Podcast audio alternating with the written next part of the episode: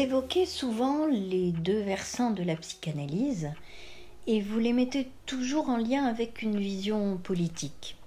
Ça n'est pas évident à comprendre pour quelqu'un qui est en souffrance, qui entreprend une analyse et qui veut juste aller mieux. Vous avez tout à fait raison. Et je vais tâcher d'être plus clair.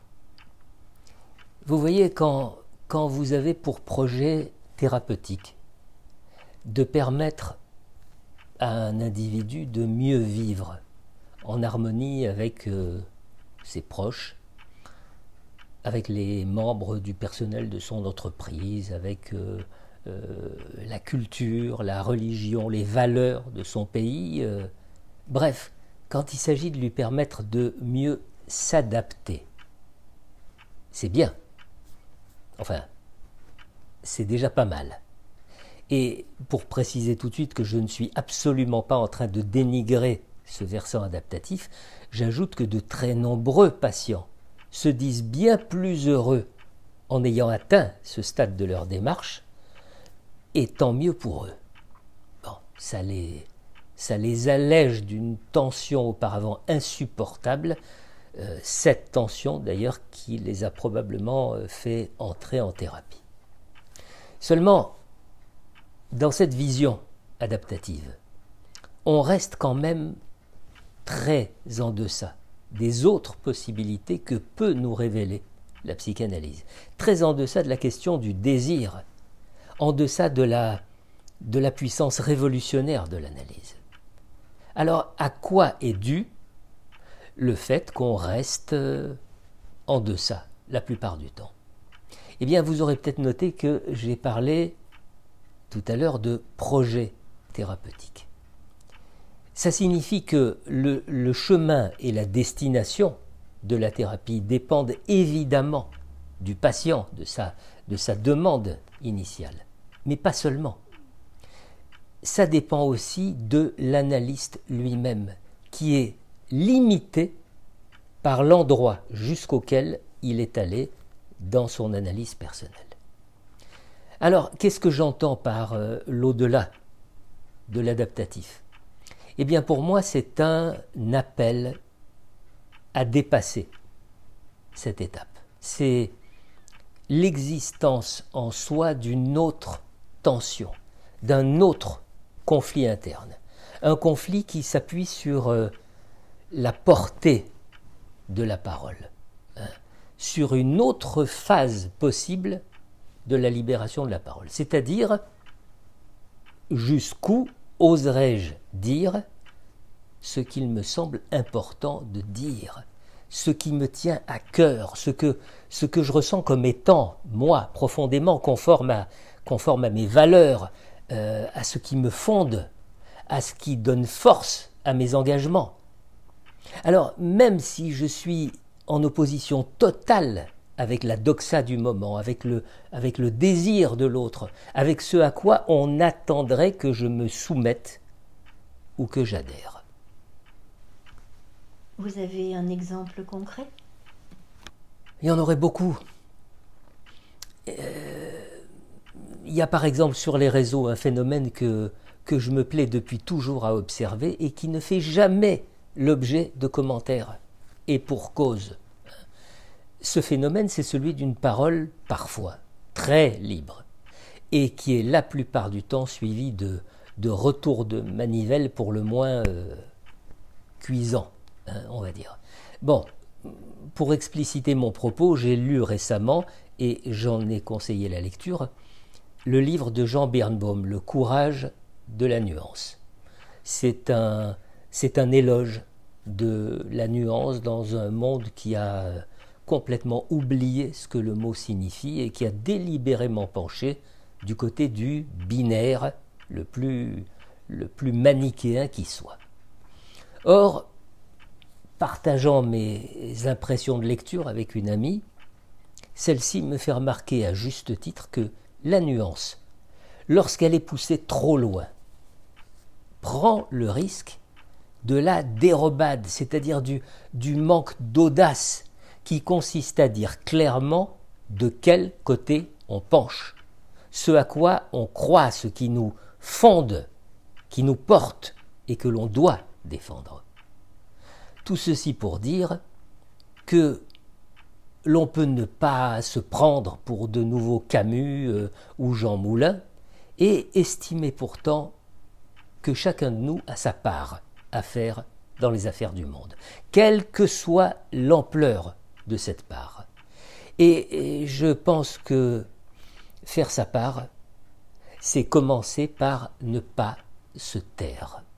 Voilà, seulement, ben seulement ne pas se taire, euh, ça comporte des risques. Et ce qui nous retient de parler, et vous savez très bien ce que c'est, n'est-ce pas? C'est toujours, toujours la même peur. Être montré du doigt, être stigmatisé, être euh, exclu, bref, en un mot, ne plus être aimé.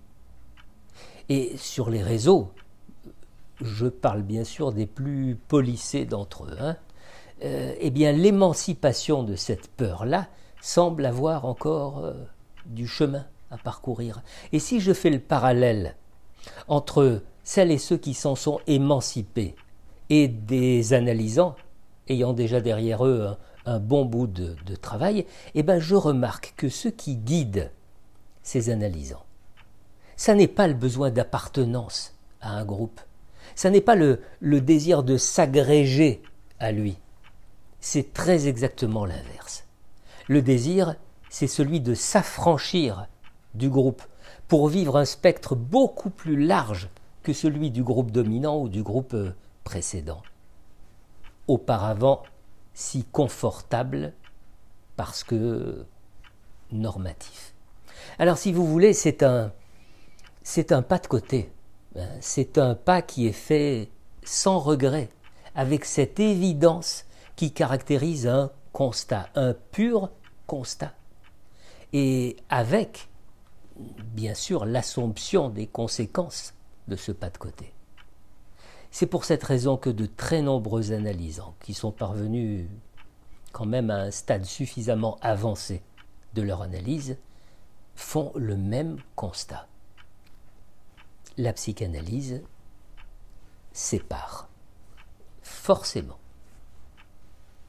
Si vous aviez à délivrer un message issu de votre expérience à celles et ceux qui voudraient embrasser la profession de psychanalyste, qu'est-ce que vous leur diriez?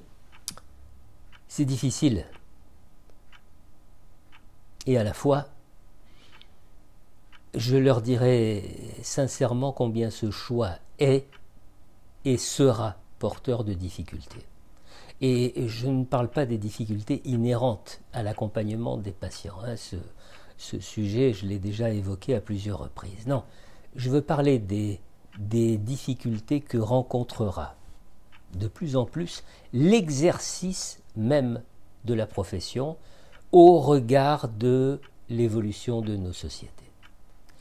Parce que, voyez-vous, plus les années passent et plus euh, on se rend bien compte que la psychanalyse attise des ressentiments, d'une violence qui est loin d'être anodine. On se dit que, je ne sais pas moi, des, des chercheurs, des praticiens, des soignants, euh, des scientifiques, des philosophes et même des politiques devraient être capables de se mettre autour d'une table et de débattre d'une façon, euh, allez, certes passionnée, mais au moins respectueuse, argumentée, contradictoire. Eh bien, euh, j'ai envie de dire qu'il faut reconnaître que c'est très, très rarement le cas parce que l'hostilité prend souvent le pas sur de possibles euh, enrichissements transdisciplinaires et estompe ce qui devrait être l'intérêt commun. C'est quoi? Ben, C'est la clinique, c'est le soin, c'est euh, l'apport au sujet en souffrance, rien d'autre. Alors si je mets de côté euh, les croisés hein, autoproclamés, les chevaliers blancs chargés d'exterminer la bête, hein, qui ne présentent strictement aucun intérêt dans le débat, qu'est-ce qui attise fondamentalement cette haine Eh bien, je pense sincèrement que c'est la résistance à la conception même de notre humanité qu'implique la psychanalyse, c'est-à-dire la résistance à une représentation qui se trouve aux antipodes de l'idéologie néolibérale de notre environnement. Ce qui signifie que, au-delà des débats de toutes sortes, ce sont d'abord des raisons politiques et idéologiques qui soutiennent cette hostilité. C'est une bataille idéologique qui se déroule et qui est engagée au prétexte d'un souci de, allez, de rationalité, de preuve, de, de scientificité seulement. Seulement derrière ces prétextes apparaît pour moi avec euh, évidence l'incompatibilité entre d'un côté l'individu tel qu'il est euh, prôné, promu, soutenu, encouragé, stimulé par nos sociétés néolibérales, et d'un autre côté la notion même d'inconscient.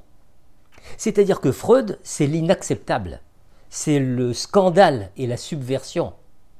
Eh bien, l'acharnement qui s'exerce contre la psychanalyse a pour but d'affirmer la seule conception possible de l'humanité, celle qui est en cohérence avec les postulats néolibéraux.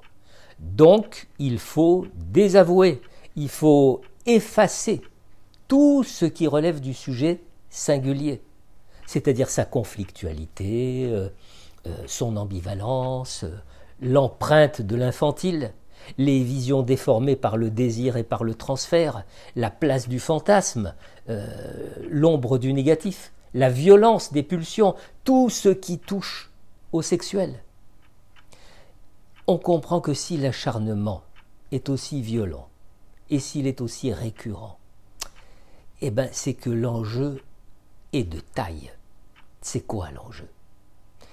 C'est le formatage d'un individu qui colle parfaitement aux attentes d'un monde économique et social où règne la norme, la rentabilité, euh, l'obéissance, l'adhésion à des valeurs euh, rectilignes. Autant dire qu'il faut de la résistance pour euh, affronter au quotidien ce rouleau compresseur. Alors la question est simple. Aurons-nous assez de force et de courage pour demeurer des résistants?